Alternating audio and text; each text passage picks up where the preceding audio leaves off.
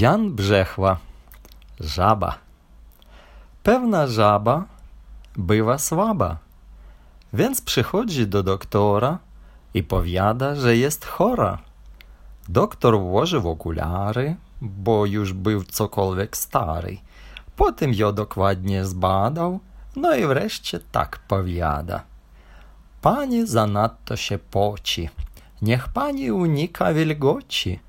Niech pani się czasem nie kąpie. Niech pani nie siada przy pompie. Niech pani deszczu unika.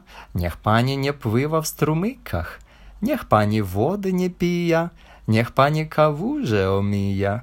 Niech pani nie myje się z rana. Niech pani, pani kochana, na siebie chucha i dmucha, bo pani musi być sucha.